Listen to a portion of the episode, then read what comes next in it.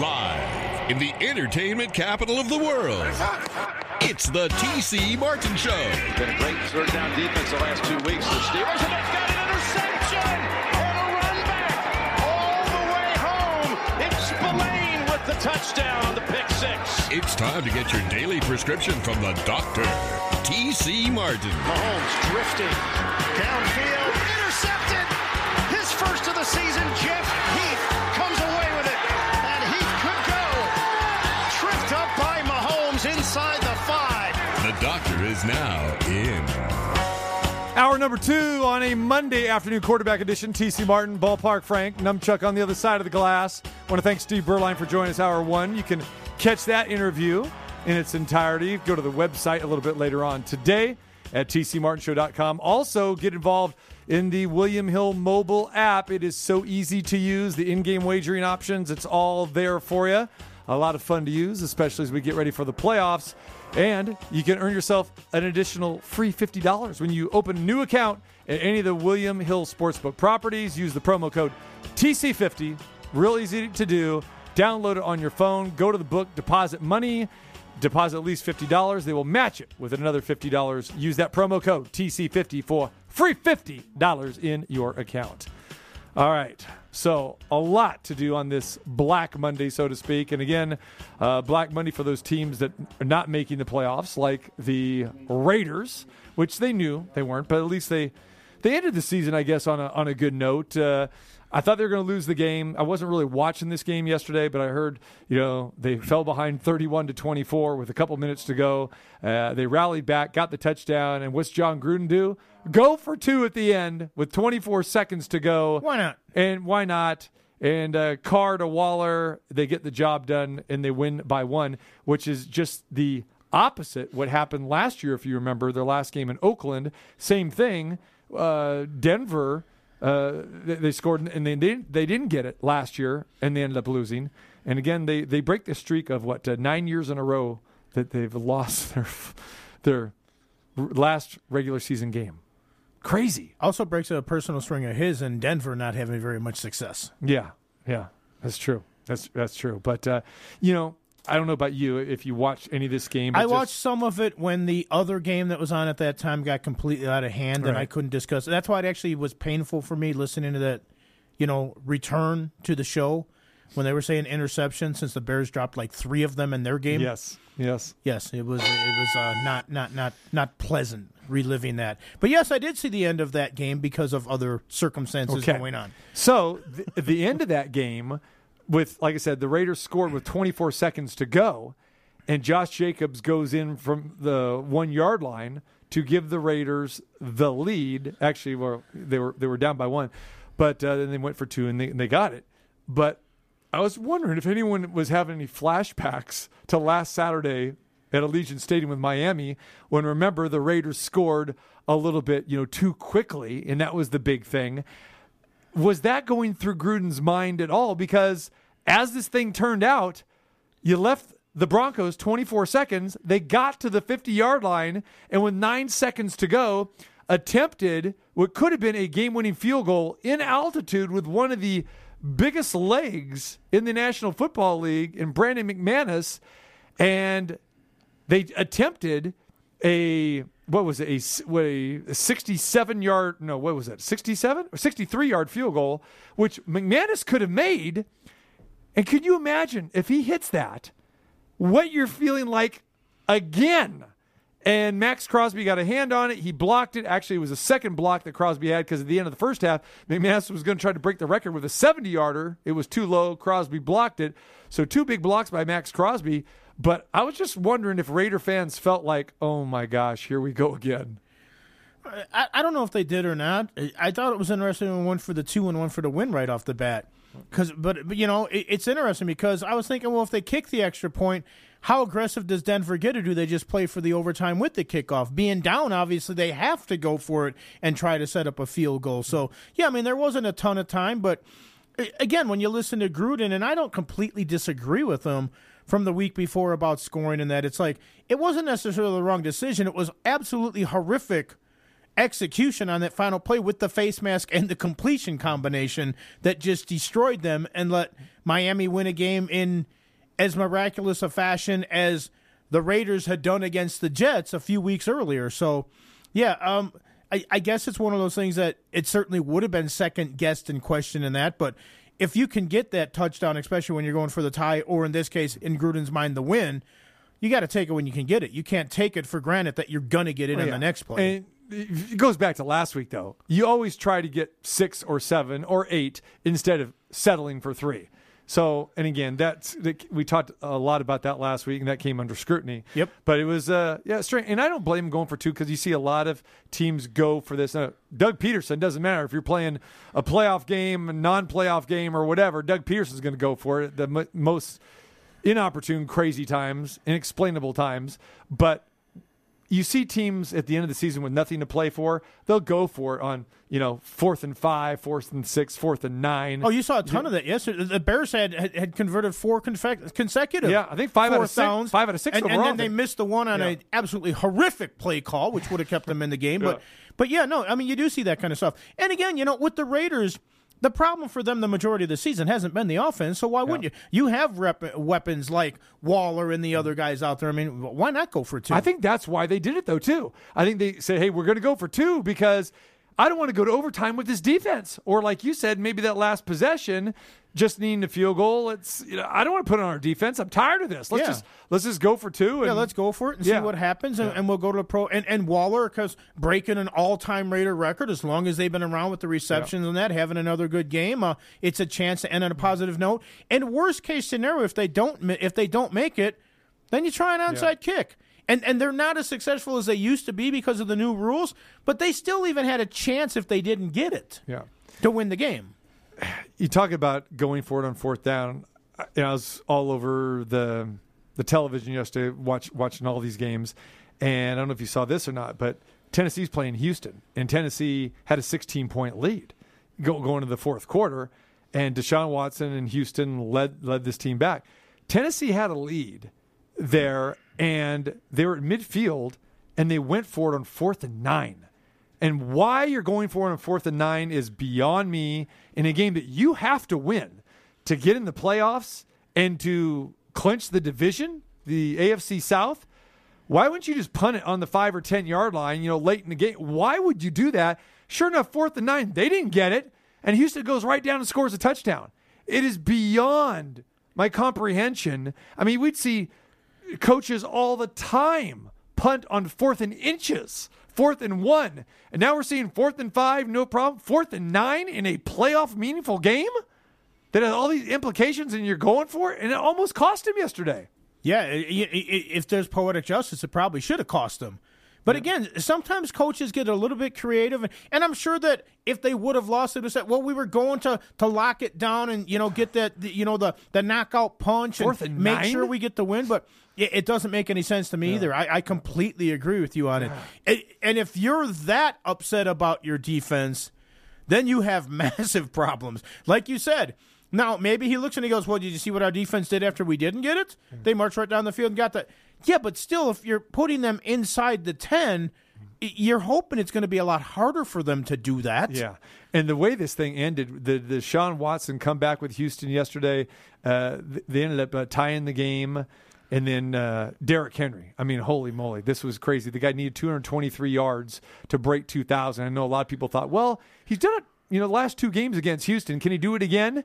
And you'd think, you know, we talked last week about Houston and J.J. Watt's comments and everything Basically, calling out all calling on everybody. And for the most part, they played hard, but defensively, oh my God, they got shredded again. Henry ends up with 250 yards. And then when uh, Tennessee was getting ready to put the game away, uh, they faked the ball to Henry, and Tannehill goes on a five yard keeper with less than a minute to go, well, actually, about a minute 40 to go, gives them the three point lead. Houston comes back and ties it at 38 to, you would think, send this game into overtime. But no, Tennessee against that Houston defense. Uh, Tannehill finds A.J. Brown. He catches it around the 15 yard line, and they're going to have a chance to win this game. And I know a lot of people were very, very nervous, so they tried on the field goal kicker, and it wasn't Stephen Gostkowski, who is their normal kicker, because he's out with COVID. So they're bringing in this ham and egger to to to kick it, and even Derrick Henry and Tannehill are thinking, "Man, I, I hope this rookie puts this thing through." And here's what it sounded like yesterday. Uh oh, is it Cody Parkey? Is he back? For the chance to host next week.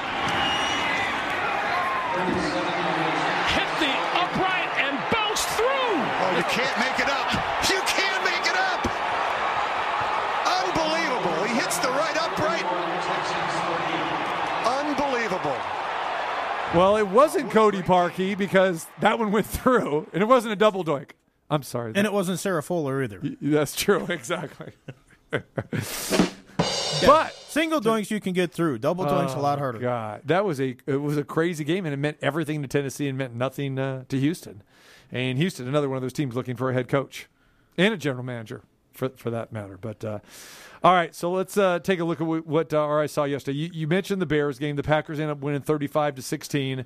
Rodgers phenomenal again, nineteen for twenty-four, two forty. Four touchdowns, a quarterback rating yesterday of 147.9. And then on the other side, Mitchell Trubisky, no touchdown passes, one interception. And that was a bad, bad It, interception. it was a bad interception, but I don't know about you. If you were looking at this through your your Bears shirt and your Bears hat and your Bears glasses and your Bears underwear, whatever you had yesterday, but did you really get the feeling that the Bears were going to pull this off? Because I think the Packers punted maybe what two times all day yesterday. the Bears defense did not impress me, but their offense was rolling. They were looking good, and they had opportunities. Like I mentioned, the Bears dropped three interceptions, two easy interceptions. So you mentioned what a great game Rodgers had.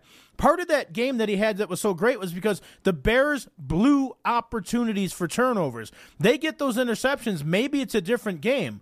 The Bears actually were in this game. Now, obviously, the final score completely just, you know, got completely out of hand. And the Packers won, and congratulations, they deserved the win.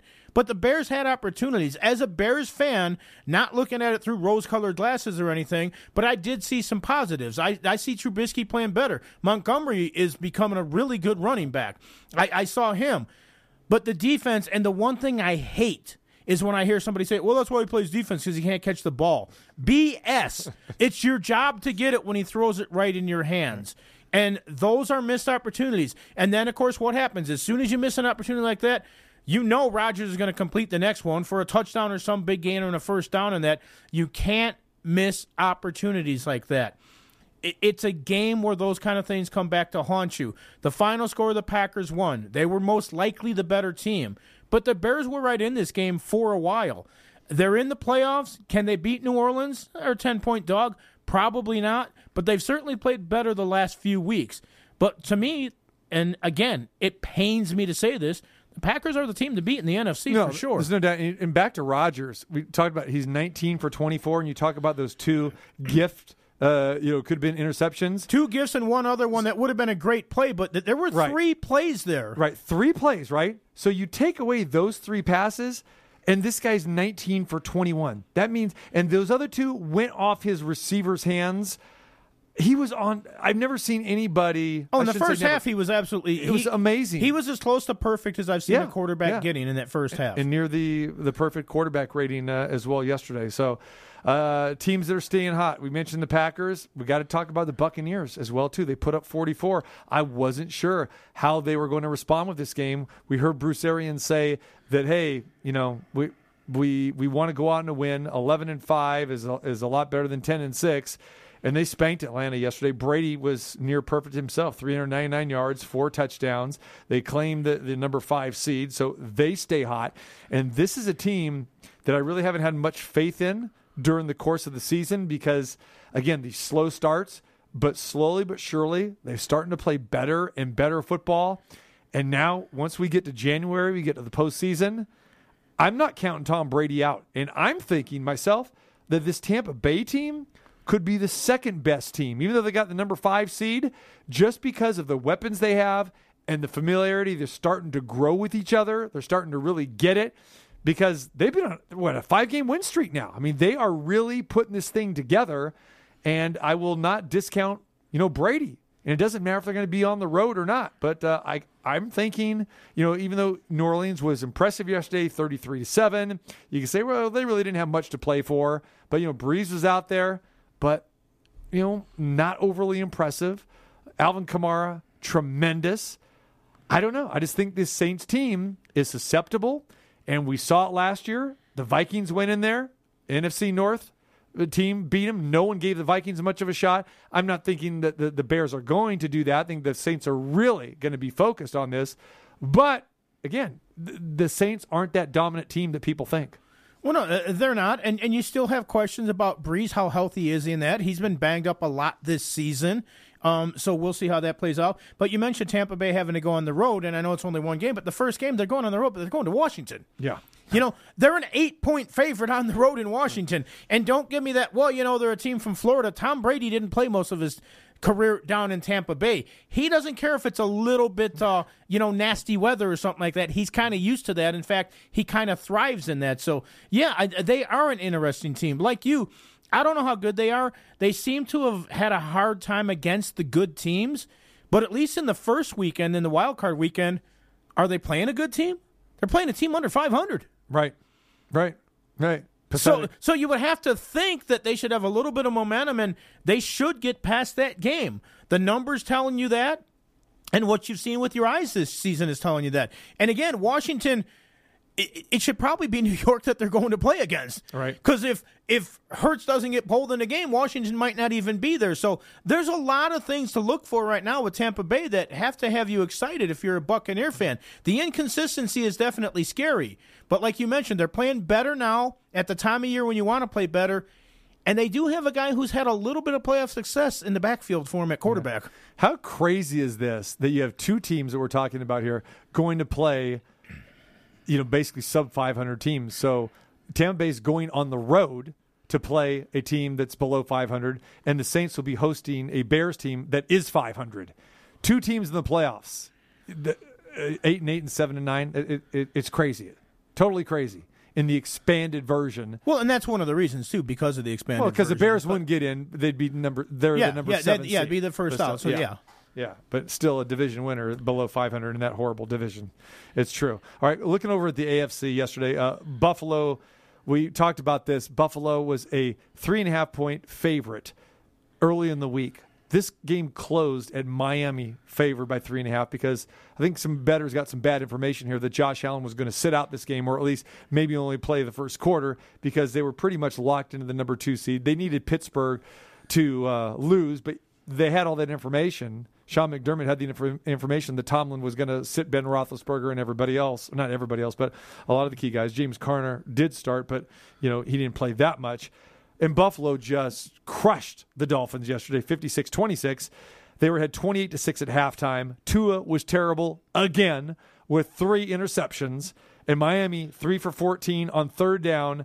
Never in this game. What a disappointing performance. So I don't know when they got word on Wednesday that Ryan Fitzpatrick was not going to play, that this team just they start hanging their head because we talked about last week at that game at Allegiant Stadium, that offensive line, everyone was jazzed when Fitzpatrick came in the game, knowing that he was not going to be available. Then we talked about on Thursday and Friday about him not being available to tutor Tua, you know, on there on the sideline. Man, I mean, when if Miami ever had a golden opportunity against a Buffalo team that they thought maybe might taken it for granted, uh, they choked big time in this game. Well, if Miami did hang their head or weren't mentally ready for this game, then that's a 100% on them because you had a chance to try to make a run for a playoff spot there against a division rival. I just think Tua is incapable. That's Yeah. what I think. And and, Yeah. and I agree with you there. And that's what I was going to say too. It's like, yeah, Fitzpatrick wasn't there, and as we mentioned, not only didn't you have him out of the bullpen, you didn't have him there to tutor. You didn't have him there to to be in the ear of the young quarterback and get things done out there. And I also think Buffalo came into this game as kind of a statement game, saying, "Look, everybody's talking about a lot of teams out there. People are talking about Buffalo, but I still don't know how much people respect Buffalo or how much they've seen of them." they came out there with a purpose to say, look, we're going to end this season on a positive note going into the playoffs. And they absolutely put a hurting on the Dolphins. They absolutely eviscerated them. They, Yeah. they crushed them. So, you know, I mean, kudos to them. Now we'll see how it plays out for them in the playoffs. But no, Buffalo looked great yesterday. No, and I love that too, where a team is going wants to keep the momentum going. Because honestly, I mean, no one's probably hotter than Buffalo. you know, because Kansas City won all of those games. But again, they hadn't done it convincingly. They hadn't beat anybody by more than a touchdown. And then again, they decide to rest everybody. And they get blown up by the Chargers yesterday. But Buffalo continues to roll. And here's another team that I don't think hardly anybody's talking about, and that's the Ravens. 38 to 3, talked about part of the best bets, uh, along with Buffalo and the Packers yesterday, is that, you know, lay 12, lay 13 against Cincinnati, no problem. But this Ravens team, they've won five in a row. They closed it out on- on a high. And I'm very interested about this game next week with the Ravens because, as we know, Lamar Jackson went 0 for 2 in playoff games, hasn't been able to get the job done, but they are playing so good right now. Do you believe in the Ravens? I don't believe in the Ravens until what you said. Lamar Jackson Yep. shows me he can do it in the playoffs. I mean, w- when you've been fooled so many times by the same guy out there, how can you really trust him? Do I think they can beat Tennessee? I think they can. I think they should. I think they're a better team than Tennessee. But their goal isn't to win the wild card round. Their goal is to go far beyond that. I, I still don't believe in Jackson in the long haul of things there. Maybe this is a season. Sometimes when you don't believe in somebody is when they step to the forefront and they get the job done. But until I see him do it with my own eyes, I can't trust them. I totally agree. Totally agree. I, I've been waiting for them to make the playoffs, and bet against them once again. But and I think a lot of people uh, are going to be a little bit fooled about this Ravens team. Like I said, they've won five in a row, but guess who they've beaten? Their last five victories: Dallas, Cleveland, Jacksonville, the Giants, and Cincinnati yesterday. And again, not still a big believer of Cleveland, and that was a high scoring game. But look at those teams that they beat. I mean, stink, stink, stink, and stink for the most part.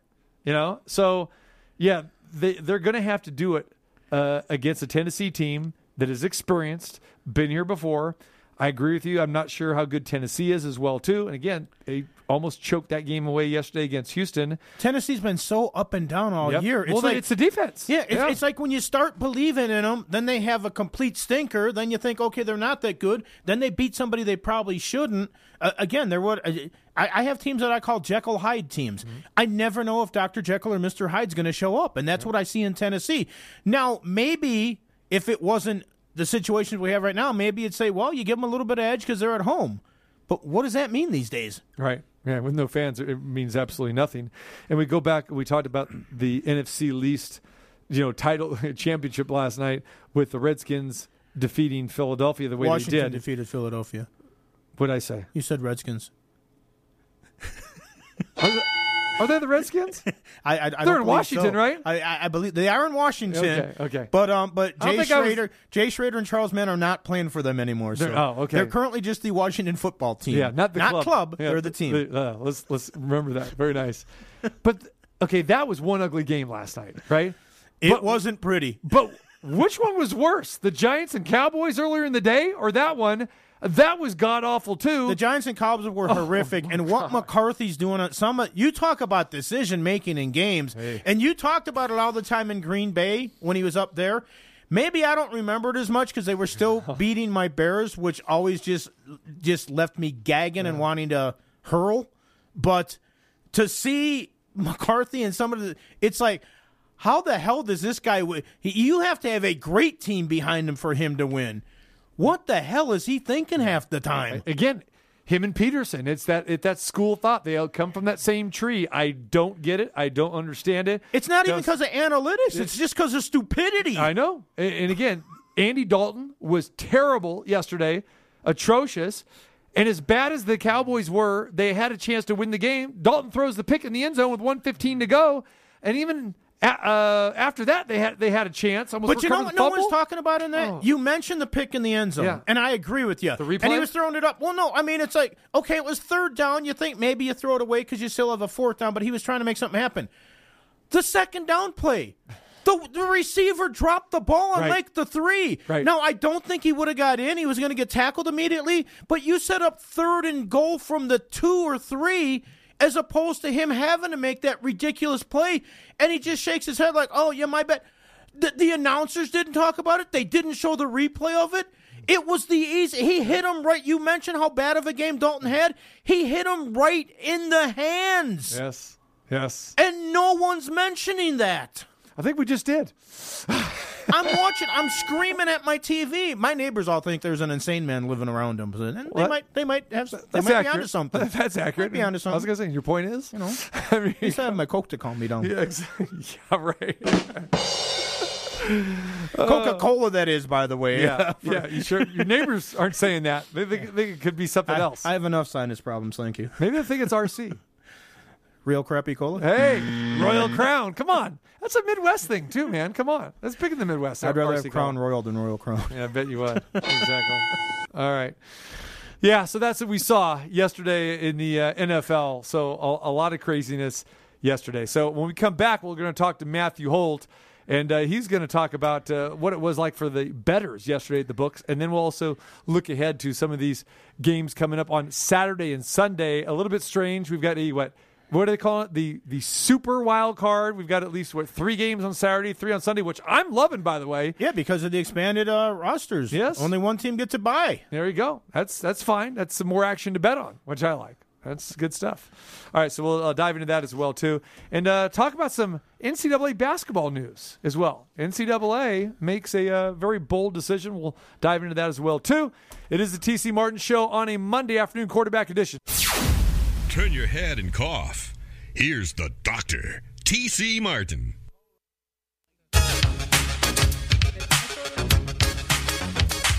Don't forget, get on over to any of the William Hill sports books. Get the mobile app. Here's how you do it you get the mobile app first on your phone, you download it, and then you go to one of the great William Hill sportsbook properties. We'll tell you to go to the Cosmopolitan because that's the best one. And uh, deposit at least $50 in your account, and they will match it with an additional 50 if you use the promo code TC50. That's right, free money to play with. NFL playoffs this weekend, college basketball galore, and uh, of course, uh, it's all there for you. The NBA as well too. Use the promo code TC50 and get the William Hill mobile app for a f- free $50 in your account. William Hill Sportsbooks. All right, join us now is our good friend Matthew Holt. We talk about what happened at the sports books over the weekend. U.S. Integrity is his company. What is going on, my man? TC, how we doing? We're doing good, man. We are doing good. Uh, the favorites cash big time. I believe the count yesterday, Matt, was what, 14 out of the 16 games? The favorites. I know the books were crying a little bit, saying it was the biggest day for the players in quite some time. Uh, crushing defeats at the sports books. Uh, is that uh, what we're buying here? Yeah, and I don't think there was an underdog. Oh, oh yeah, the New York Giants. So other than the New York Giants, I don't think an underdog won a game. You mean outright? You're talking about? Oh, right. I think the only game that the underdog actually won outright was the Giants, and they were only a two and a half point underdog. Yeah, that that is true. Well, that depends. If you uh, consider the Buffalo Bills getting three and a half at kickoff, you know they were the underdog uh, when the game closed. And let's talk about that line, Matt. This thing opened at my at, at three, three and a half. Some books earlier in the week, and then all of a sudden, come come Saturday night, this line is uh, is trickling down a little bit to around two, and then come Sunday morning, a lot of people got information that Josh Allen wasn't going to play, and the Dolphins go to a three, three and a half point favorite. It, it's crazy to see a seven point swing like this. Yeah, that information obviously wasn't accurate as Allen did play, or at least a portion of the game, throwing three touchdowns. Uh, Matt Barkley came in and polished off the second half, but it didn't matter who was playing in the second half because Miami was so far behind, that defense had given up. Yeah, atrocious. You, you know, we talked about that game a lot um, going into this weekend, and the fact that Tua was not only going to be the quarterback, but they wouldn't have Fitzpatrick not only as the backup, but also as kind of that coach on the sideline and somebody that could talk to the young quarterback as well. Do you think that played a big part in the way that that game ended up playing out? I do. I, I think mentally Tua wasn't ready for the big game, and and just the fact that there were talks about even playing Fitzpatrick as the starter in that game, that has to wear on the young the young rookie's mind as well as the mind of some of the players there. That once they knew that you know there was no other option, it was going to have to be Tua.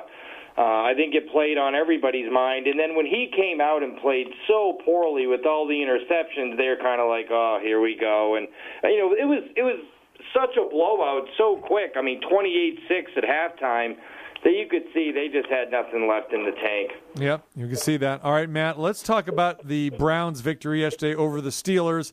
a game where you know the Browns were a ten point favorite. They were really cruising in this game, and all of a sudden Pittsburgh comes storming back with Mason Rudolph and, and have a chance actually to tie it. And if Rudolph makes a better pass to Claypool, or maybe goes a different option, maybe even runs the ball in, we got overtime. Maybe the the, the Steelers win this game over the Browns, but they're eleven and five. Are, are we buying the Browns? No, I don't think we are buying the Browns, although it's going to be interesting. So, despite the fact that there was no Big Ben and Cleveland, I mean, Pittsburgh didn't take this game serious, they still almost beat the Browns yesterday, which would have been their 13th straight win over the Browns. I mean, there's something there. And now Cleveland has to, you know, turn around and play this team again. I think, if anything, Pittsburgh gained confidence out of that game where, hey, we weren't even trying. We almost beat you guys. We beat you earlier in the year. They have to feel pretty good going into this playoff game. I guess if you're a Browns fan, the only solace is, look, you made the playoffs for the first time in 18 years. You know, and the Brown, rather the Steelers have been really bad over the last month of the season, and they've lost four out of their last five games this is a team that is now a three and a half point favorite just because they're playing at Heinz Field next weekend, and we know that really home field doesn't have that much cachet right now. I'm just wondering, are the bookmakers aware of this? Because the way the Browns are playing compared to the Steelers uh, the last few weeks of the season, I I firmly believe the wrong team is favored. Well, I don't know about that. Did you watch that New York Jets game?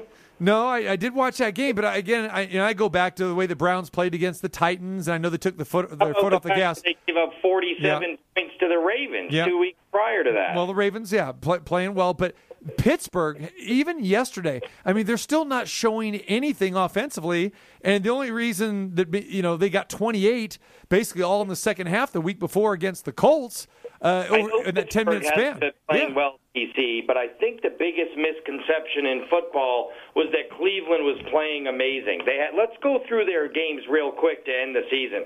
10-7, a three-point win over the hapless Texans who give up 50 to everyone. 22 to 17 at home against Philly, so they barely beat Philly. 27-25 against the Jags. Boy, that looks great. A one-win team right. that you barely beat. 41 35 at Tennessee. So a six point win at the Titans. That's the big game everyone points to. You give up 47 to the Ravens. You beat the Giants in a clunker 20 to 6. Again, no offense.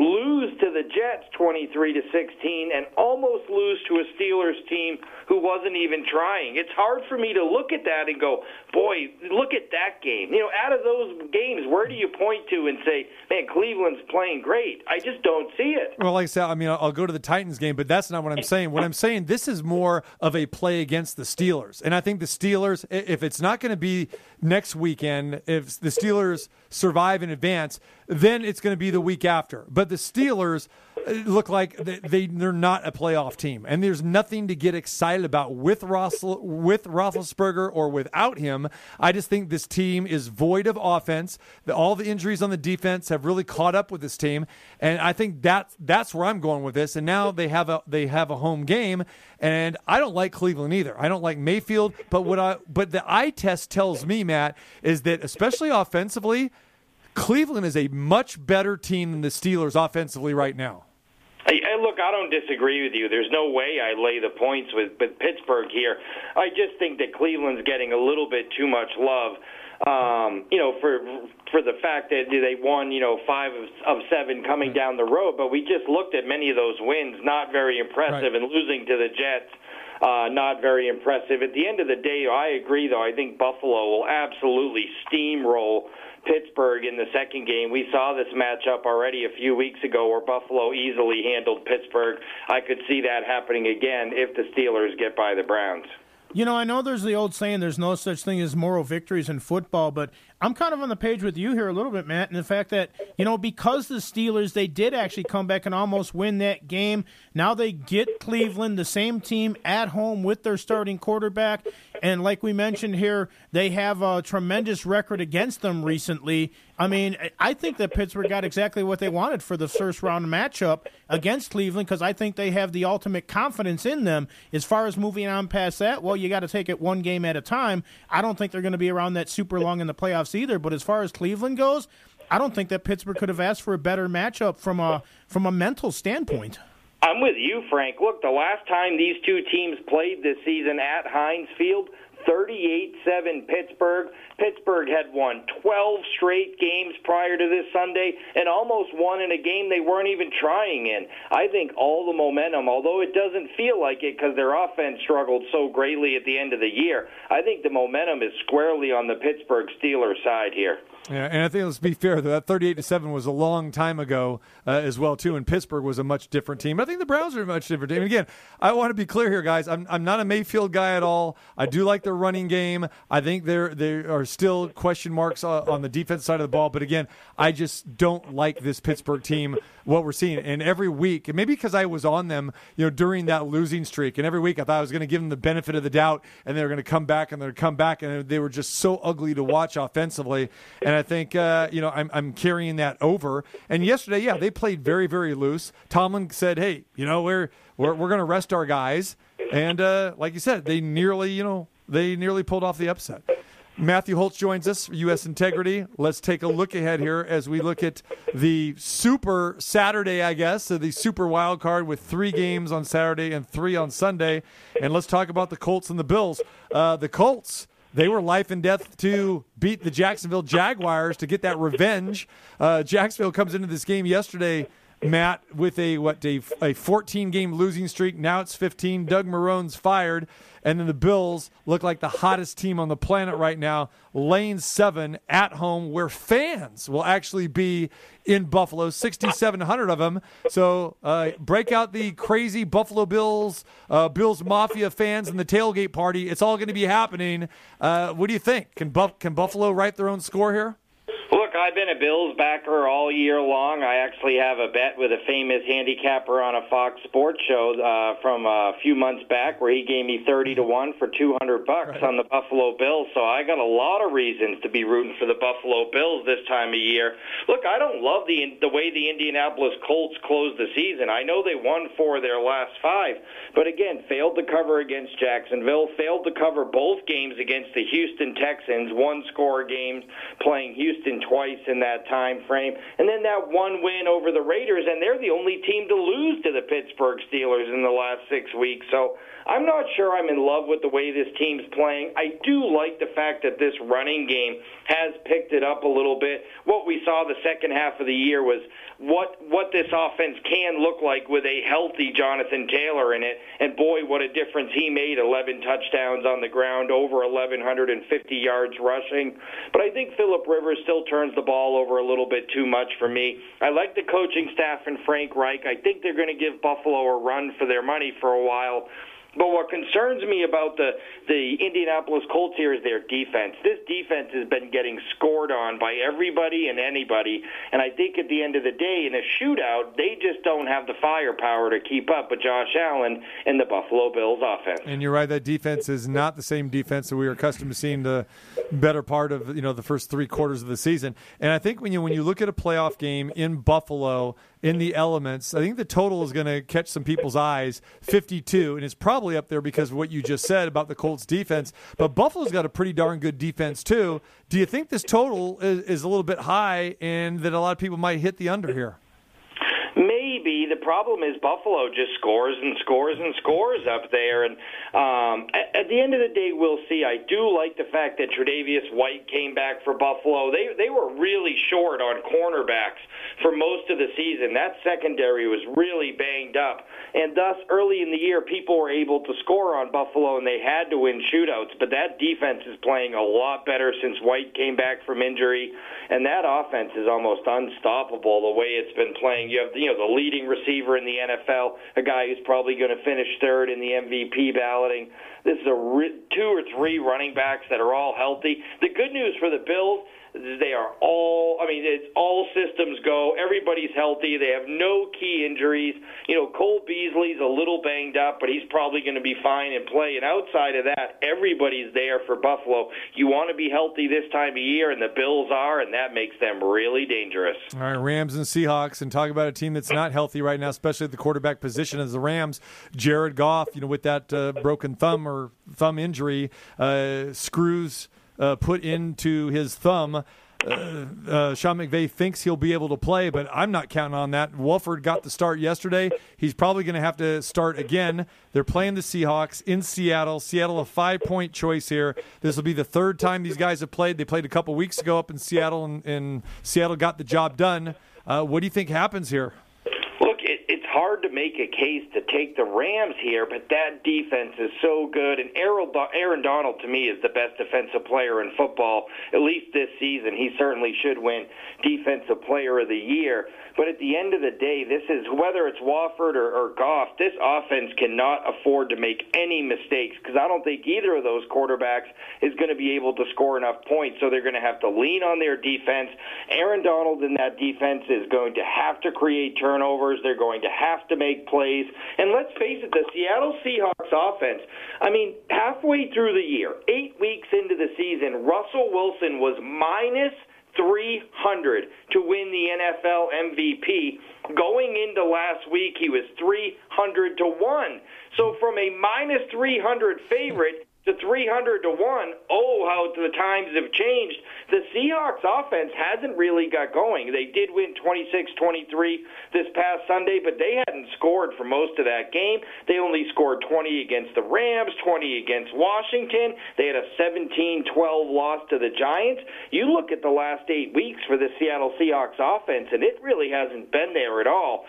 I think everyone just assumes it's going to show up in the playoffs, but look, they also don't have the 12th man. That stadium is known for its 12th man. It's known for how loud they get. Without fans there, I'm not sure this one has to be the blowout that everyone thinks it is, but the, whoever the Rams quarterback is this week, whether it's Wolford or Goff, they can't turn the football over.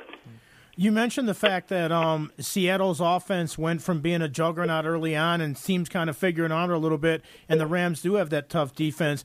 It seems to me, from what I've seen of Seattle, they've teams have made a concentrated effort to try to shut down Metcalf a little bit. He's still making some catches in that, but not like he was early on.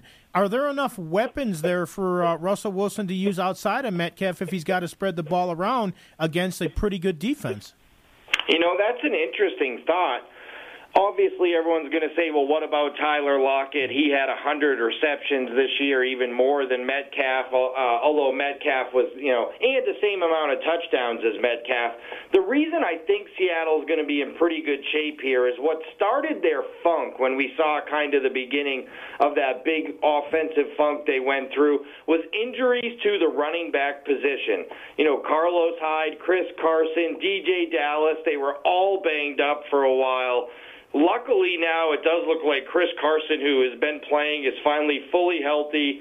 Uh, Carlos Hyde, who's been battling the flu, should be fine. DeeJay Dallas still has a binged, you know, a dinged ankle, but I think he's going to play. But uh, you know, you bring up a good point. They have a lot of guys on the injury report this week, including their their their starting safety, really important Jamal Adams, their tight end Greg Olsen. A lot of guys banged up for the Seattle team.